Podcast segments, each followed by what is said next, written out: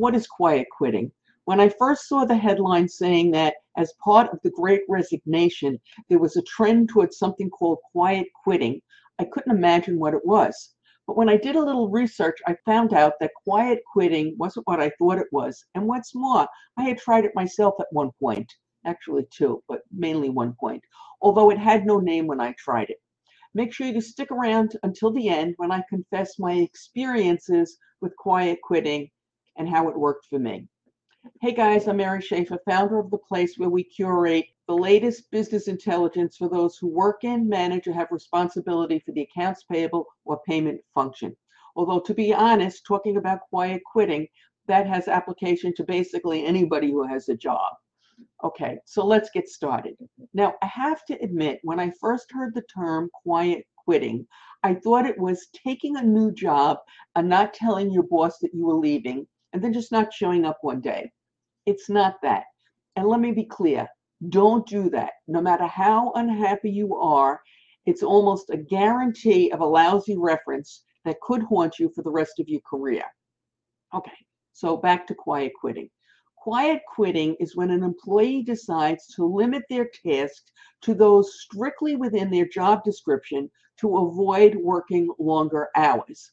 They want to get the job done and they set clear boundaries to improve their work life balance. Now, as you might imagine, there's a lot of controversy around this approach. Some call it unethical, others call it laziness on the part of the employees, while others say the employees are just looking to take control of their lives, get a better work life balance, and establish healthy boundaries. Now, to be fair, it can be any of these or a combination of those depending on the situation. What do you think? You can let us know in the comments below. Of course, the unethical and lazy claims come from when someone moves from being available 24 7 to being on call only 9 to 5, and that's it. Now, there's no right or wrong answer to this, and a lot of it will be situational. Now, before I get to what I call confession time and share my own experiences, I'd like to invite you, if you like this episode, to please give us a thumbs up. And if you loved it, please subscribe. We produce new content for the channel three times a week. Tuesdays and Thursdays are devoted to payments and accounts payable issues, although occasionally we discuss new concepts like quiet quitting. Saturdays are reserved for Wordle. Your thumbs up and comments help us as YouTube takes this as a signal to distribute our content to more viewers. Alrighty, back to my story. Let me set the stage.